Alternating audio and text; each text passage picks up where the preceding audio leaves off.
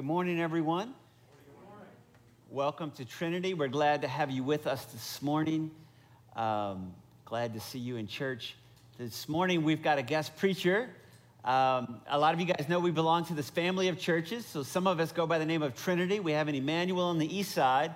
And then, um, I don't even know what you call that part of town where you guys, is it Midtown? English Avenue, English Avenue down there uh, is Redeemer, our sister church. And so, uh, the Reverend Leon McKenzie. He goes by Pastor Mac there.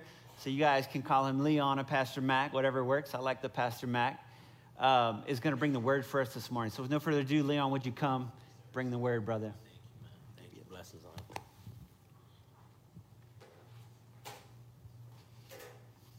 Good morning. Good morning. Sorry. I feel that I look crazy. Thing is poking out here. Praise be unto God. Such a blessing to be worshiping with you guys. As John said, my name is Leon McKenzie. They call me Pastor Mac. Feel free to call me whatever you'd like. Really, just call me one of those two things. But, uh, but uh, it's a blessing to be with you guys. Our church is Redeemer Community Church. We are right smack dab in the middle of town. If you've been to the Mercedes Benz Stadium or the State Farm Arena, you've been right by us. You, you drove right by us. We're in the English Avenue area. We started in Vine City, which is historically where Dr. King lived and raised his children. Our church was one block over, and now we are on English Avenue, just right up the street. Uh, it's uh, a lot of historicity there as well. It's the place that John Lewis uh, held, I think, his first debate when he was getting into politics and some other famous people in history. So it's a great place. It's a beautiful, beautiful part of town with just a ton of people trying to make it, trying to do what they can to make it, and we exist there to just be really good neighbors to those people. So praise be unto God for that. We'd love to. Uh, I know several, of you said you might have been there before. The, the lady who met me outside, she looked very Christmassy this morning. She had on so much red, and she said she'd been to Redeemer probably before I'd gotten there, and, and uh, love to see if you ever wanted to visit us. But praise be unto God today. Um, the gospel has been read in our hearing. I will pray for us and then we'll jump into a sermon this morning. Is that, is that all right with you this morning? Yeah. All right, well, let's pray together, please, friends. Dear Lord, um, I'm so grateful to be here worshiping with brothers and sisters, those who are called by your name, those who are part of my family Lord, I'm thankful for each and every one of them here. And this morning, Lord, I thank you for being present with us in worship. And I pray that you would continue to be pleased to be present with us in the preaching of your word, Lord, that it would go forth with clarity, with conviction. And, oh Lord, I pray that you would add to your word your effectual power, that it would accomplish through Holy Spirit exactly what you've sent it forth to accomplish in the hearts and the minds of every person present here this morning. Lord, pray that you'd be with our children, that they would hear the gospel and you would be at work in their hearts, bringing them to a knowledge, a saving knowledge of you, O Lord. Lord, pray that you'd bless those who couldn't be with us here this morning, those who are watching us at home, Lord God. And I pray that you're working through whatever the circumstance may be, that they can be with us bodily, Lord, soon. But Lord, bless them. Be with them right where they are, and be with us. For we do love you, and we thank you. For indeed you are worthy of all the praise, all the glory, and all the honor. In Jesus' name we ask these things. Amen. amen. And amen.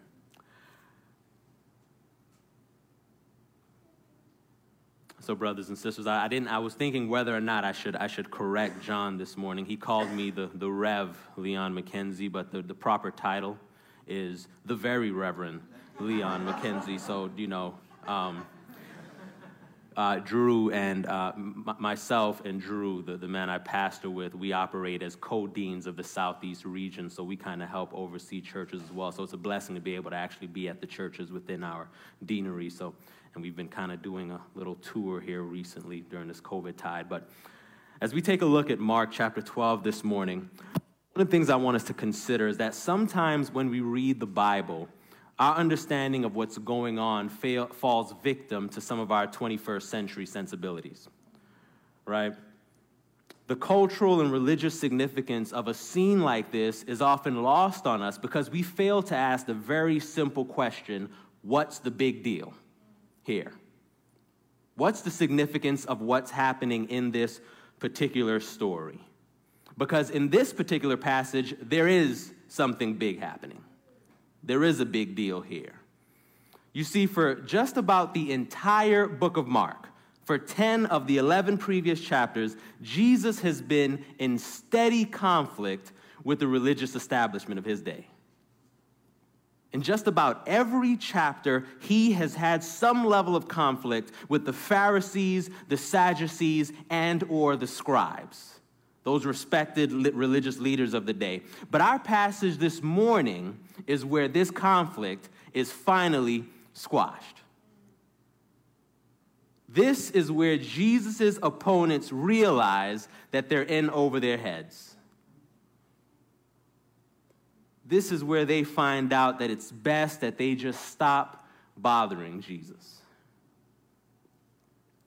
On the heels of Jesus successfully refuting the Sadducees, one of these leaders, and their attempt to trap him or trip him up in his theology, a scribe comes to Jesus and he offers this final challenge or this final question. And in this question, he essentially asks him, What is the summary of all of the law, of all of the Old Testament scriptures, writings, communication from God, the Lord God Yahweh Himself. In other words, Jesus, if you had to choose one law that kind of summed up all that God meant to communicate to us through the prophets and the other spiritual leaders throughout history, what would you say, Jesus? Well, Jesus gives somewhat of a strange answer because he essentially says the greatest commandment are two commandments. And while they may look like two different commandments, they're actually just one because, one is dependent on the other. But what he says is, and the first one is not a commandment per se, it is a statement of fact about who God is. In Old Testament literature, it's called the Shema. He says, God is one. That's a statement of fact. And then here comes the commandment or the commandments. He says, Love him and love your neighbors. What is the summary? What is the, the, the, the, the all in all of all the commandments, all that God meant to communicate to his people throughout history is this love God and love your neighbor. And again, this is only one commandment because one cannot exist without the other. True love for God cannot exist without true love for those who bear his image. And likewise, true love for those who bear his image cannot exist without the one whose image they bear. And that's just a fancy way of saying that we can't love people well without loving God well, and vice versa. Or put positively, when we truly love God, then we will love our neighbor. And when you truly love your neighbor, then you're finally loving God. And here's the mic drop moment we've been waiting for in this passage, right? The big moment. This is the moment when Jesus' uh, opponents realize that the game is over, the jig is up, they might as well just pack it up and go home. In verse 32, then the scribe, the one who came to him, came to him and asked him this question, said to him, You are right, teacher.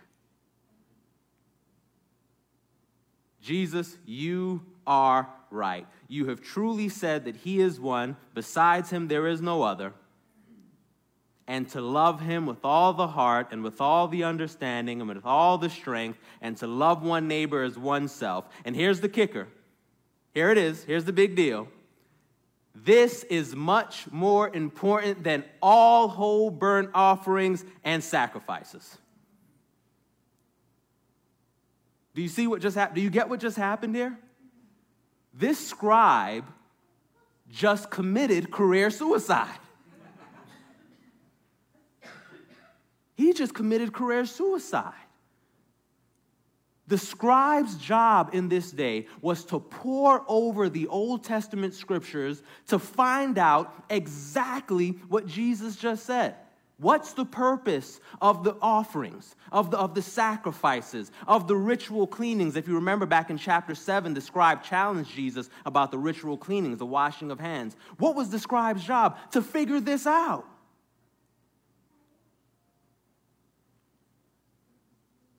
This was their job.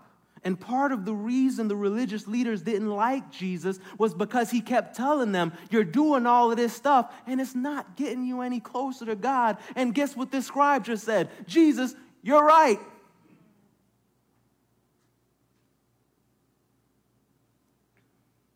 Love is better than any amount of religiosity. Love is what God had been getting at all along. And where these religious leaders were missing it was in their assumption that it was their religious practice, that it was in their sacrifices and in their church attendance, that, all, that that was all they needed in order to please God, in order to get on God's good side. But the scribe's admission put that to bed in no uncertain terms, he affirmed that love is what God desires from his people and what he wanted from them all along. Friends, listen to this. Love, love is the ultimate end of good religion. Love for God and love for your neighbor if religion, if your church attendance, if your offering, if your good deeds are not resulting in love, then listen to me, it ain't pleasing God. So let's ask ourselves how much of our religious practices, our church attendance, our liturgy, which you guys have beautiful liturgy here, I really love it, our sermons, our offerings, how much of it is born of and resulting in love for God and sincere love for our neighbor? And this neighbor thing is really important because Jesus told a story, a very important story in Scripture where he expelled all doubt about who our neighbor is, right? This story of the Good Samaritan. A neighbor is anyone who needs us. And here's the key to finding a neighbor proximity. The key to finding a neighbor is proximity. It's hard to love a neighbor when you're not near them. Good religion encourages proximity to our neighbors. Now, when we talk about need, when I talk about those in need, the neighbors, a good Samaritan, those things, our mind automatically jumps where? Poor folks, right? We jump to poor people, we jump to people who are social outcasts, down and out, and it should. I want you to understand that that is the epitome of the incarnation. He who was rich became poor. Okay? You can't get away from that. Okay, so I, I just want you to understand that that's important. But what about those people who exist in a little bit more proximity to us? Right? Think about where you live right now. Okay? Do you know the people who live in your neighborhood? Do you know the people who live in your neighborhood? Can you think of a need that any of them have right now? Do you know them well enough to know their needs? Are they going through anything difficult right now? Are you praying for something specific for them in their life right now? Right? Good religion encourages us to get to know those around us, to find out how we can serve them and thereby love them. Amen? Proximity is necessary, it's essential for neighboring. And before I close the sermon this morning, I want to talk about one more thing that the scribe does in committing career suicide in this passage. Yes, he affirms that love is greater than mere religion, right? The mere doing of religious things. Yes, he confirms that love is the end of good religion, but in so doing, he also affirms that Jesus is the end of good religion. That Jesus is where good religion should point us. Love for God and love for neighbor is greater than all, than all whole burnt offerings and sacrifices, right? We've gotten that point. And there is no greater love than this than Jesus laying down his life for his friends. For God so loved the world that he gave his only begotten Son, and that Son gave his life. Jesus' cross ended the need for burnt offerings and sacrifices, and Jesus' cross is the ultimate exercise in love.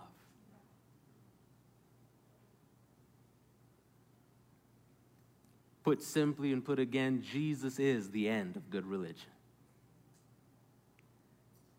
Religion should serve as the means to that end. Good religion points us to Jesus. And listen to this, brothers and sisters. If our religion just makes us feel good or better about ourselves, if it just checks the boxes of our good deeds, then hear me when I say that we're doing it wrong.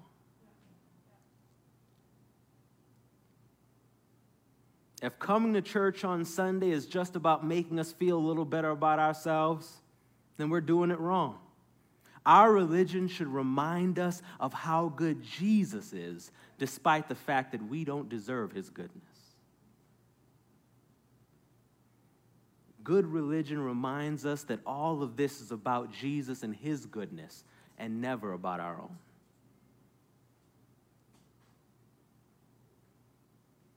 And, brothers and sisters, love is the end of good religion. And good religion, whatever we're doing about here, whatever we're doing in here, right? The point is to point us to the goodness of Jesus. Amen. Amen. Please pray with me. Friends. Dear Lord, again, I thank you for the opportunity to worship with my brothers and sisters. And I pray, Lord, that you would bless your word in our hearts and it would accomplish again exactly what you sent it to accomplish, Lord. I pray that you would correct our perspectives about the good things we do. And Lord God, we would understand that it's about glorifying your goodness, about us being pointed and us pointing other people to who you are. And Lord, I pray for your grace that we might do that all the more and all the more well. We love you. In Jesus' name, amen.